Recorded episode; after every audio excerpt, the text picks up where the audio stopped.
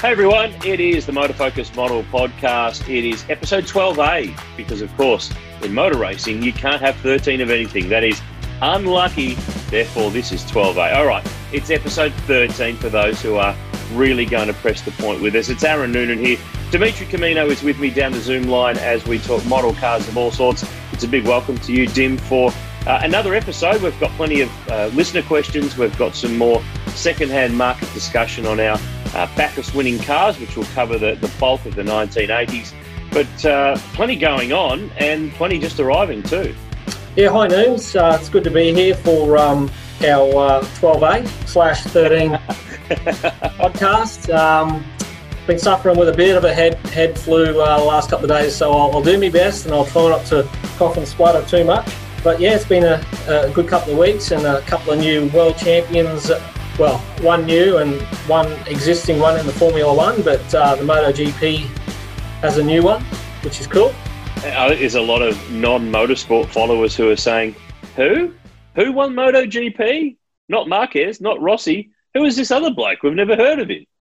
Yeah, well, one one win I think in the season, but um, there there you go. Yeah, uh, it doesn't matter how many wins you have in a season. It matters that you scored enough points to win the championship, and and that's uh, what's happened again. Hey, talk to me about we talk. Let's barrel into it. Figurine sets. You've got some um, some pit stop crew member pit sets that you could put with some uh, some cars. This is cool. Yeah, that's right, Noons. We've got these uh, pit stop race figurine sets. Now they are available in 118th and 143rd scale, but the cool thing is there there's what we call a blue set and a red set. So the blue ones are obviously aligned with Red Bull, and they actually come with some little Red Bull decals that you can put all over them. The red set is uh, designed for the Shell sort of Formula One, but they still look cool around our V8 supercars. So don't be afraid to sort of add them into your collections that way. We've got some pictures on our website sort of showing showing those sets and around the cars, so you can um, certainly utilise them uh, for a, for a cool display. So between crew members, trophies, posters, we're starting to rack up a fair set of little additional elements that you can purchase for the model car collection. You've got, but this one blows me away: fire extinguishers and vintage gas pumps. This is getting out of control. oh, look, we've always had a good range of uh, vintage gas gas pumps, but uh, sort of two new uh, ones have arrived. So there's a Phillips 66, which I think it's a uh, an old American brand, but more importantly, there's another Shell uh, gas pump available. So that one is already been super popular. The uh, the little fire extinguisher is pretty cool. It's it's basically handmade by our our good mate from Western Australia, uh, Dion, and he's put together these little fire extinguishers with excellent detail. Uh, they're all alloy and uh, even comes with a little sign that goes on the wall uh, behind it. Uh, so really cool for your for your diorama. So definitely check them out. I'd be amazed if they discharge as well. That would be next level. Let, let's see if he can manage to engineer one that actually works one day. Yeah, that'd, that'd be pretty cool. I reckon that's probably when we know that we've gone way too far with those extra bits for the model car collection sets. Uh, a, a little reminder too to our listeners. Thank you again for everyone listening. We've had a great amount of downloads so far this year. Tell all your friends in the model car community, or if you're into collecting trucks or motorbikes or, or whatever the case may be. Uh, we've had great feedback. We're getting really big amounts of email every week, Dim, and lots of questions on social media. So we might have to in the future actually prune this into separate episodes uh, and do the questions in, in various different ones because we're getting so many. Don't forget the website, motorfocus.com.au. Join the Collectors Club now and you can get yourself – a 5% discount on anything that is going. Uh, Pre order is always something that we bang on about. I think we've said it in every episode and we'll say it again. But Authentic Collectables, their, uh, their Mustang range of 2020 and a couple of extra uh, interesting cars from 18 and 19 have been announced. And I might race through them and you can uh, add to them a little bit further. Of course, uh, the 2020 championship winner of Scott McLaughlin, and yes, 2019's cars are not far away. There's uh, an expectation and a hope that the Bathurst winner of 2019 will be, fingers crossed, lobbying with uh, you and all the stockists around the country uh, just before Christmas. Um, but they've announced at Authentic Collectables that they will do the McLaughlin 2020 championship winning car as the Bathurst car that he drove with Tim Slade. That'll be in 118th with a championship trophy, as well as in 43rd and 64th. They're going to do the uh, Monster Energy Cam Waters Bathurst pole position car that finished second, uh, co driven by Will Davison. That's in 18th and 43rd. They'll do a Fabian Coulthard season number 12 Shell V Power Mustang in 18th and 43rd. In fact, all of these from here on that I'll mention are 18th and 43rds. Uh, Lee Holdsworth's Truck Assist 2020 car, Will Davison's Milwaukee car that he started the year in at the Adelaide 500, only drove that uh, at Adelaide and in qualifying and practice at Albert Park. Jack Le Brocq Super Cheap 55 car, of course, he was a race winner at Sydney Motorsport Park this year. James Courtney's Boost Mobile Mustang as well, uh, the number 44 car. And then a couple of interesting ones that I want to talk to you about, Dim. Uh, they're doing the 2018 camouflage test livery when they first unveiled the Mustang, and they were doing all the homologation testing that McLaughlin and Coulthard did late in 2018. That's going to be done in 18th and 43rd scale.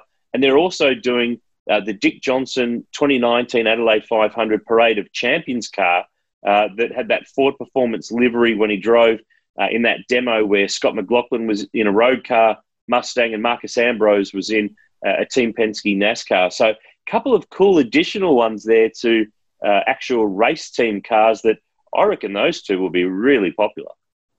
Yeah, I agree, Noons. Like they, they, they, definitely help tell the story of the Mustang coming into the series. So, you know, the camouflage one was obviously their test sort of car, and yeah, Dick's car he drove is really cool as well. Like the other standouts, I think amongst that that pack of uh, cars coming will be obviously Scotty's championship winning car and uh, huge interest in the Cam Waters um, Bathurst pole car as well. Yeah, and doing a Cam Waters regular season car obviously would have been in the plan, but such was his amazing performance. Pole at Bathurst, a 203.5, a narrow runner up. I mean, what was he, a second or so away from winning the race? Um, Monster is always a, a livery and a sponsor that grabs plenty of attention, but making the Bathurst version of that car, I think, is a really smart idea. And I think one that collectors will, will really agree is one to have on the shelf. They've also announced at Authentic Collectables as well. Uh, if you're a Commodore fan, the two Penrite Racing Erebus Commodores from Bathurst with that one off unique uh, livery, the number nine car of Dave Reynolds and Will Brown, just in the 118th scale, and the 99 car of Anton De Pasquale and Brody Kostecki. So they are both in just uh, 118th, and they're uh, resin cars, aren't they, versus uh, die cast opening parts? Yeah, that's correct. Uh, still a great model. Uh, haven't had many complaints about uh, Authentics resin cars at all. They're, they're, really good. Yeah, so it's a big list there of uh, pre-order items from Authentic Collectables, and we say it all the time. Get your pre-order in with the guys at Motor Focus, and, and make sure that you don't miss out and then put yourself down for for one of those. Because if you don't order in the pre-order stage, they won't make as many, and then you might end up missing out a bit later on down the track when uh, things get a bit out of control and everyone jumps on board.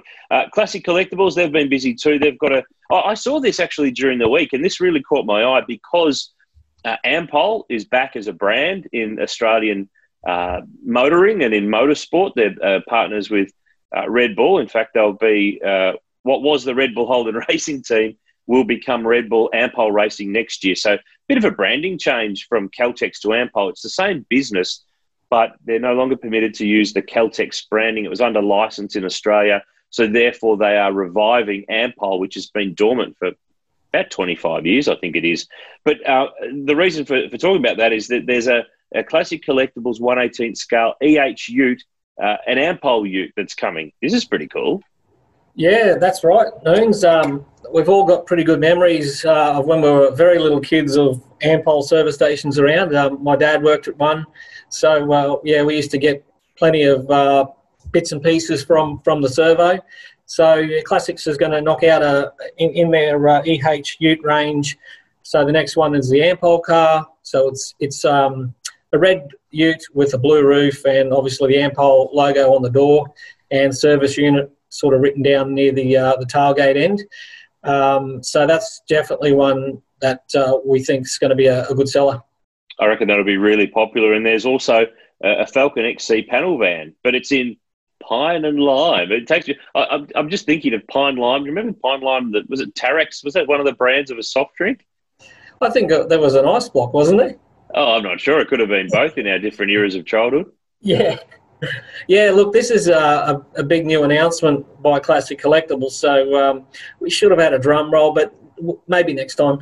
the Ford Falcon XC panel van. Uh, we, there was questions about it in earlier podcasts, and I didn't think it was really on the radar anywhere. So they've kept that one very quiet. And um, the Sundowner obviously has uh, some extra striping and that sort of thing. Um, so the first one, yeah, like you say, the pine and lime, which is a yellow colour. They're also planning on doing Snow White, a Medina green, and a red flame. So we won't see them until late next year, but again, they're up for uh, pre-order now. Cool. Sounds good. Jump on the website, motorfocus.com.au. You can follow uh, Motorfocus on Facebook, all the social media platforms. Uh, Instagram. You're on Instagram as well, aren't you? Uh, do you have a pers- Do you have a personal account, Dim? Well, I do. I don't use it much. I won't give away your handle. People can go and find you, and then you can reject them when they try to follow you to see what you're doing away from model car stuff. Um, listener questions, plenty as always. Let's bowl into them. Uh, Graham's got the first ball. He's got the new ball from the Paddington end. Do you think a HQ LS Monaro will ever get made, the one with the four headlights? Yeah, Graham, I, I, I totally agree with him here, and uh, I, it would be a great one to make. Uh, nothing in the pipeline that I'm aware of, but the good thing about the HQLS, uh, the way those models are all made by Classics and uh, Biante is they generally the, the front clip is separate. So what they do when they make different models, they can interchange the body to, to suit the front and back uh, to, to make it, you know, HQ, H, you know, X or whatever it is. So it's something that uh, I'll get in their ear about and ask the questions and uh, see if we can push them to, um, you know, knock out the LS and uh, fill that gap in people's collections. Yeah, keep pushing, keep pushing. They're probably sick of you ringing, asking for things to be made, but I'm sure you're one of many. Yeah, look, I, look, they listen to the podcast too, and uh, yeah, yes, they do. They do. Shout out to uh, Richard and Will and Peter and everyone else that makes models for uh, our little hobby. So uh, the, these questions are, are, valuable for them to hear too. Yeah, great feedback from some of the, the, listeners that we've had throughout the course of the year. Nathan Mortimer is up next, and I, I won't read out his full. Um, email, but the, the premise is around Scott McLaughlin. Of course, he's over to the US and joining Team Penske's IndyCar program. And he's wondering how easy or hard it will be to get our hands on uh, Scotty McLaughlin IndyCar models because he remembers when Marcos Ambrose went to the States and raced in NASCAR. He said for those who wish to collect his diecast, it was a bit of a challenge finding a shop that carried them or was even able to access them from um, from the suppliers in the United States. So I think recently we saw an announcement, did we not, that the McLaughlin St. Petersburg IndyCar that he drove in the last round of this year's championship, his debut in IndyCar, uh, that's going to be made. And, I, and, we also mentioned how it's a little bit easier because it's a spec chassis in IndyCar racing. It's a Dallara DW12 that um, that all those cars are, are running in, in that championship. So that's handy. But uh, do you see it being an easier road to be able to access McLaughlin um, model content in, in upcoming years and particularly next year? Yeah, absolutely. There's not going to be a problem at all because we have an Australian distributor of Greenlight who makes the current IndyCar models. So it's like you say, there's already the St. Petersburg car available for pre order on our website. And anything that happens in the future, there, there definitely uh, will be uh, models done. And easily accessible to the Australian market because of that distributorship. So yeah, it's not going to be a problem. The, the problem we had with with NASCAR is we don't have an Australian distributor for those models, uh, and it's because there isn't a lot of volume. You know, different when Marcos first started in NASCAR, we had them, and there was a, a distributor bringing him in. But as he sort of his career tailed off over there, you know, we we we didn't see them coming through the normal channels, so it became quite a challenge for us to to be able to access the product. So, but as far as Scotty goes, yeah, it won't be a problem. Any word on just out of interest, who is the importer for Greenlight? Is it an existing model car company? Is it someone different? How does that all work? Yeah, so Diecast Distributors Australia has been the Greenlight distributor for many years. So he, he has access to that product straight away. Uh, the, the little curveball is uh, Authentic Collectables has a connection with Penske and obviously a personal sponsor of Scotty McLaughlin. So he will have access uh, to the St. Petersburg car as well. So I believe uh, he will he will have his with a signed certificate. Mm-hmm. So there is a, a slight little difference there. So uh, we're just waiting to see, you know, timing and all that sort of thing. But um, that's the situation with with the Greenlight product in Australia. Cool, good to know. I'm learning something every day. Jamie Jordan is next up. Is Biante likely to announce the 2021 12th scale Bathurst winner anytime soon? Yes, I hope uh, that order form can come through pretty soon. I did ask Richard uh, very recently, and they are working on the on the order form, so shouldn't be too far away. Probably should have a 112th scale Holden flag hanging through the driver's door as well, if they really want to nail it. Well, if they don't do it, I'm sure uh, Dion and uh, a few of the other guys can, can easily uh, knock one up. I'm sure. I'm sure it's already in the pipe works. Paul Smart, he's asked uh, when and who. Maybe this should be who and when. Yeah. Anyway, either either way, whatever the order. Um, he's talking about EBGTs in 118 scale. Uh, he says it's the only Falcon GT not yet made. So when and who will be making it or could make it? Yeah, look, it's one that we really need made to fill that um, gap in the uh, in the cycle of, of GTs it's going to have to be done in resin, I believe. It just isn't a high enough volume car.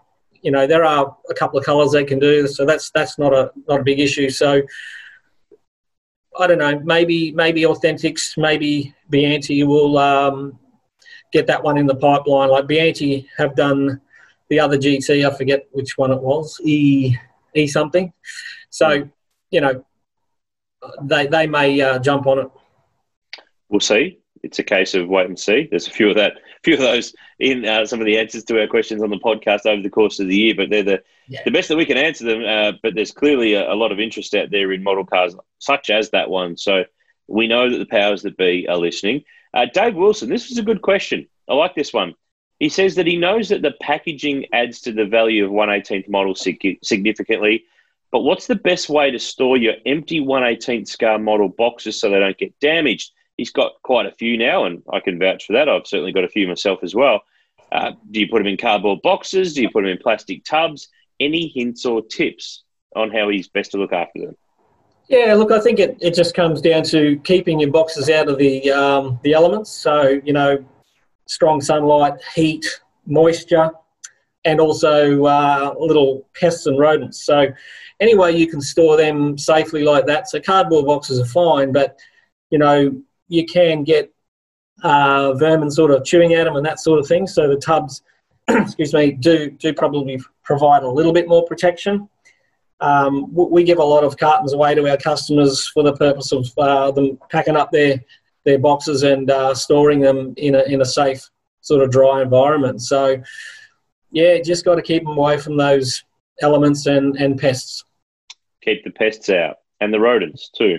Uh, yeah. Greg Wright, uh, are there any plans for a 118th Brock Repco Round Australia trial Commodore?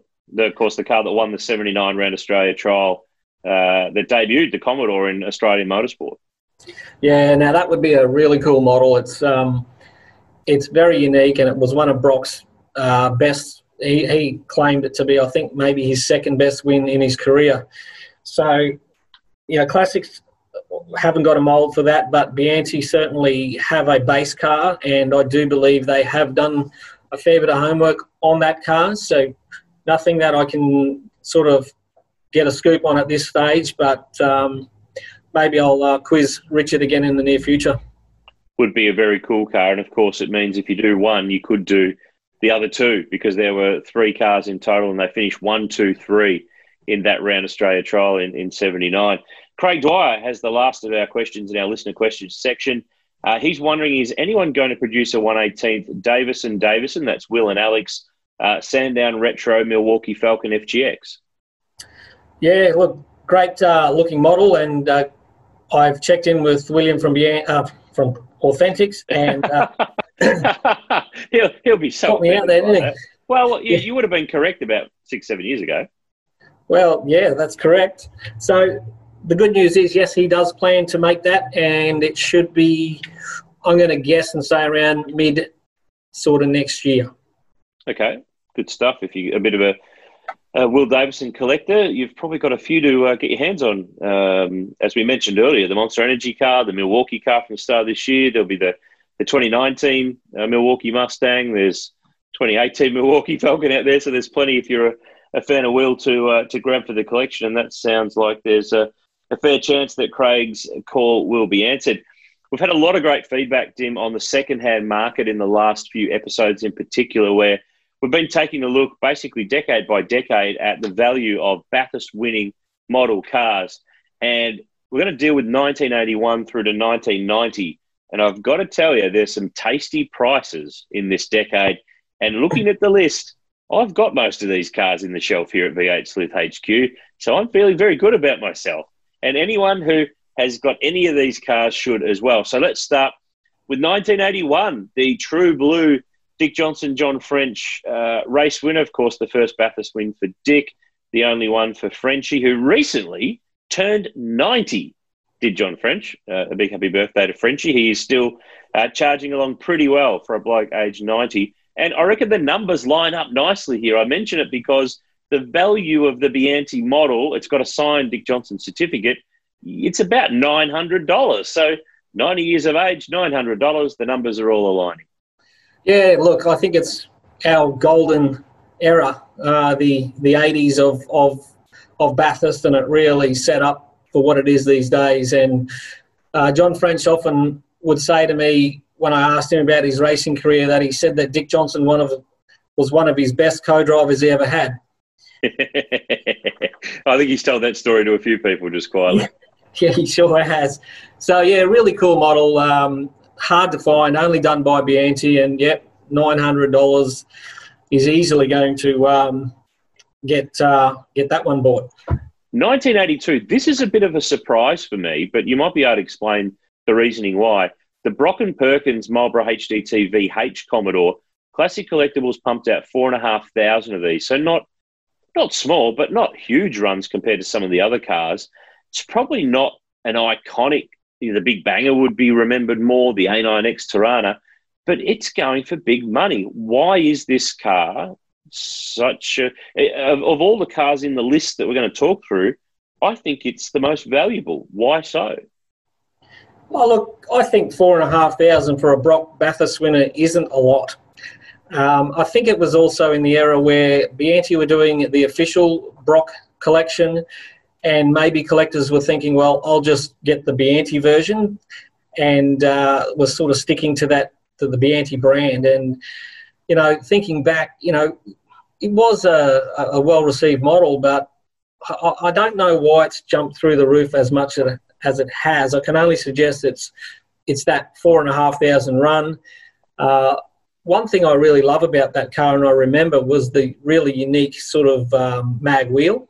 Mm. And um, you know, maybe it's something as simple as that can can really attract people to a model. And we're talking twelve hundred dollars for one of these. So that's the first car to win Bathurst with a race cam. That that car had an in-car camera uh, for the first time. I think we mentioned this on a previous podcast, and I'd have to check my model downstairs. I can't remember if the mo- if the camera is in the car or not. Look, you've got me uh, a little puzzled myself. I think it's there. Maybe yeah, uh, I can hear running to their cabinet right now. Yeah, oh, that's me going down the stairs here at work to double check. Uh, but right, for those who are hardcore collectors, you'll know. And uh, either way, camera or not, it's a very valuable model and one that's well worth keeping. Or if you're going to part with it, you're going to get some good bucks. Uh, 83, of course, was the first year where Brock won Bathurst by swapping cars. Boy, doesn't that get people's noses up still nearly 40 years on whenever it's referred to on socials or online. I, I can't get over the, the, the, some of the stuff that people spew about that. Anyway, um, Brock Perkins and John Harvey, the number 25 VH, which, by the way, was the same car, the same chassis that had won the race the previous year. Of course, it was um, the special mile livery for the following year. It became John Harvey's car. 5,000 of those were made, so more than the 82 car. It's probably you're valuing that about 550. So is that because it's a 25 and not a 05 and it doesn't quite have that? Yes, it's a Brock Bathurst winner, but it's not 05, so it doesn't quite grab the attention of the fans as much. Yeah, I think that's probably the case. Noons. Um, still a lovely model, and uh, it's it's it's great to have that one in the collection as sort of not an 05 card to, to tell that story. But um, yeah, I don't know why that one's lagged in, in price compared to the other Bathurst winners, but in the near future, it could it could easily uh, start to head north again. Yeah, it's a nice car. There's there's no doubt about it. 84 Big Banger, that's a car that gets plenty of attention on socials and wherever else we wheel out. Now, this one's a unique one because Biante, am I right in saying they did theirs first and Classic did their version second? They, they, or the other way around, I should say, they did big numbers. Classic did 15,500 of these. Biante did 15,000. The Biante one's in a flip box with the replica helmet, so it's a little bit different. Um, Classic did do a twin set of the 05 and the 25 cars that finished 1 2. Um, so I guess surely the sheer volume of production has hurt the price of this one. Yeah, it certainly did, Noons. Um, like you say, Classics uh, released theirs first, and then uh, not too far away, the Biante one came out at uh, another 15,000. So we also saw at the time the the the CEO that was sort of steering the ship of Biante wanted to really overproduce models, and um, when they were all sitting in their warehouse, they decided they would just clear them out, and they, they were sort of dumped on the market, which was an absolute shame because that was the most requested car and you know the most revered car that uh, we could see, and so the price just sort of fell through the floor. And you know, you could buy one for $120 $99, that sort of thing. So, mm. but, uh, you know, I always knew that one day they'd all be consumed by collectors and we'd sort of see the price start to climb. And that's happening right now. Like, literally two years ago, you could get it for 250 bucks, but now uh, the Biante one or the classic one on their own, I'd expect you to pay around $400 and the, the twin set that Classic Carlectables uh, produced with the lovely base and background, they uh, I'd pay about 550 so not a huge amount more for the second car. Okay, uh, let's give that one some time. It might uh, be like the others that over time they've all been snapped up. It's still yep. a very special car, and uh, maybe those numbers will start to lift in in the future. Of course, that was the end of Group C. We moved to Group A uh, as the main category in 1985, and it was a Jag win for Johnny Goss and Armin Hahne in the Tom Walkinshaw Racing Run XJS. Biante, uh, this is an auto art car, I think, from memory. 2,600 of those made, the certificate signed by Gossi, and 550 is about the mark there. So it's pretty solid. Of course, it's the only Jag to win the race, but it's from memory not the only Jag made because I think the number eight car that Walkinshaw put on pole, uh, that was also made as well.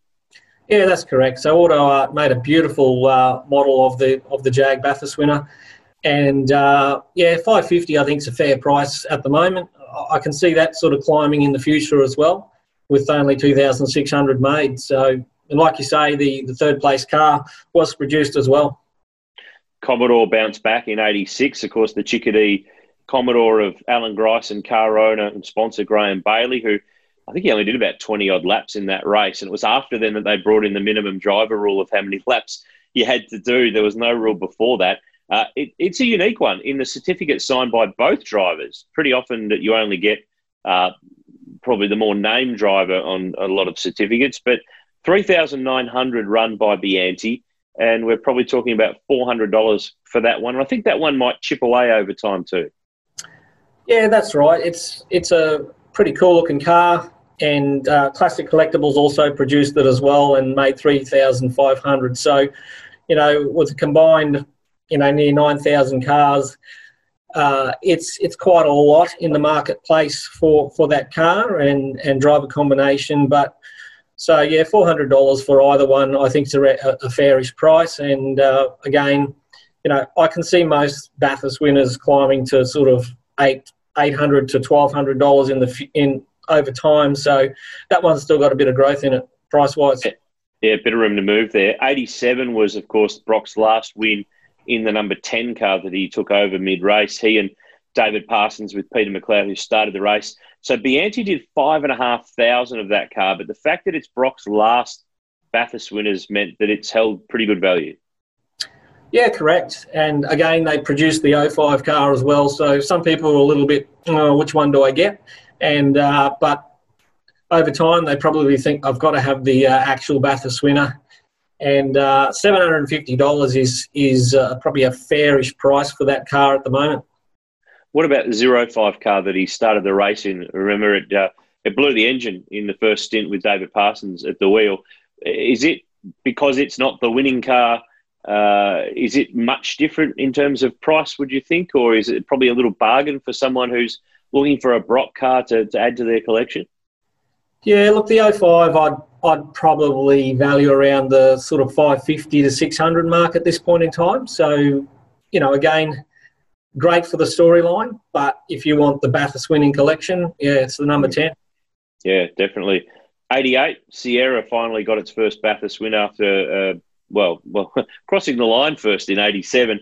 Uh, Tony Longhurst and Thomas Mezera. Notice I don't say Mezira anymore because I did a podcast with him on our V8 Sleuth podcast recently, and he taught me the correct pronunciation of his name. And I want to get it right from here on in. So it is Thomas Mezera, not Mezira, as uh, I think Mike Raymond may have coined him back in the day. Uh, this is cool. I like this car. Now, it doesn't come, of course, with the B&H uh, decals, decals, depending on which side of the fence you come from. Uh, only 3,000 made by Biante, signed by Tony Longhurst, the certificate. You're saying 500 bucks. Now, given that it's got a signed cert, given that it's a relatively low run, I think in time that's going to go up. There's a lot of people who probably didn't care about Sierras in the 90s, but that's now 30 plus years ago, and a bit of time and rose colored glasses and memories and thoughts. I reckon that's got a bit of room to move, don't you think? Yeah, look, it's a it's a beautiful looking car, and uh, but it, it, it sort of took off up to 500 bucks many years ago, and it's to me it's kind of sat there uh, for one reason or another. Um, but like you say, only 3,000 of them done. So, but in saying that too, I uh, I got a feeling that the Apex brand of Sierra could produce that car in the future. Mm-hmm. And uh, so anyone that doesn't have one going forward in the future may be able to pick it up then at uh, at like a release price, and then we probably probably won't ever see that one done again. Yeah, well, that, that's probably a nice segue into the, the next year, 1989. Dick Johnson, John Bowe, uh, Biante did a run of 6,000 of that Sierra and a side certificate with Dick, probably about the 550 mark. But then Apex Replicas did a version, small run, I think 1,080, that was signed by Dick and John Bowe. So that's probably helped lower the Biante value, you would say? Absolutely. You know, many years ago, that uh, Biante version was eight, nine hundred, a thousand dollars if you could find one. So when Apex released theirs, it obviously affected the price. But I still, uh, I still really like the original Biante version. Uh, Apex is very nice as well. So you're talking for me, 550, 600 for the Biante version at the moment, and we're seeing the Apex one starting to climb now as well. And at the moment, I think you can pick one up for 350 bucks. And uh, but give it a year or two, and they're probably both going to be on par at around $600. And the great irony, Dim, was that, uh, of course, Apex has ended up, when they made this model, it was independent, separate to Biante, a different company, and then it was acquired by Biante. It's now part of the same family. So it's funny how uh, the way these things work out. Last car that we're going to take a look at in our second-hand market on the Motor Focus Model podcast is one that Holden fans still get excited about all these years on. Uh, 1990, so 30 years ago this year, Alan Grice Win Percy, the Holden Racing Team, VL Group A SV, as it's officially known, the Walkinshaw VL as it's colloquially known. Uh, Biante did a big run of these, 6,000, so a pretty decent amount. Certificate signed by Gricey, solid number. um, in terms of value. And and I think we may have touched on this on another podcast. It's one of only two Group A SV race cars that have ever been made as a 118th model.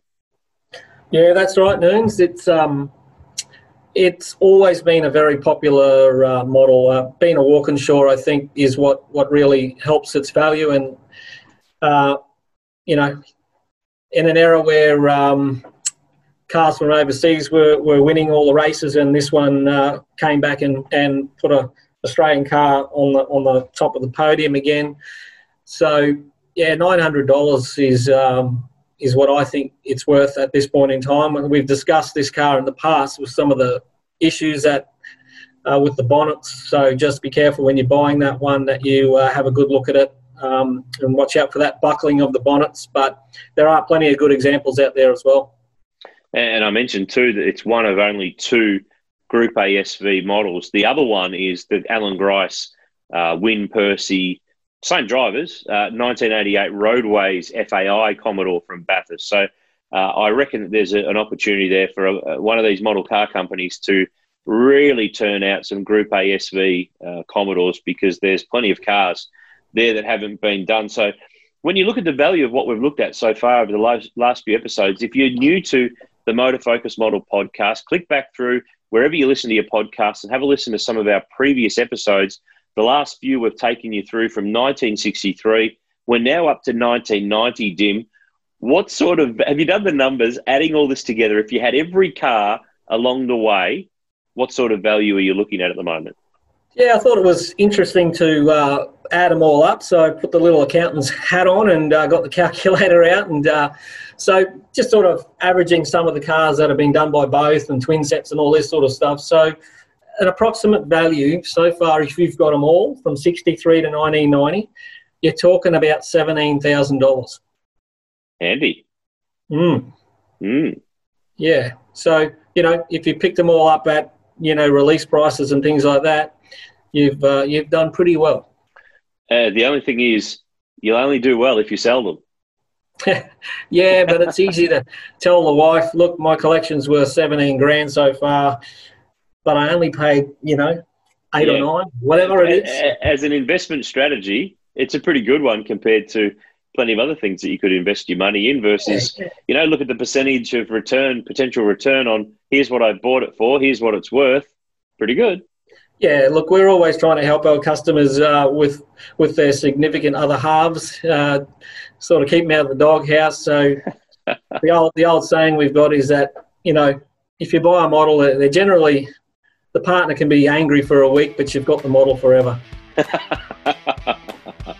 oh, that might become the uh, the motor focus motto for the future for this podcast moving forward. Mate, we've covered a lot of ground in episode 13, uh, I mean 12A. Uh, we can go to episode 14 next week and we won't have uh, any dramas.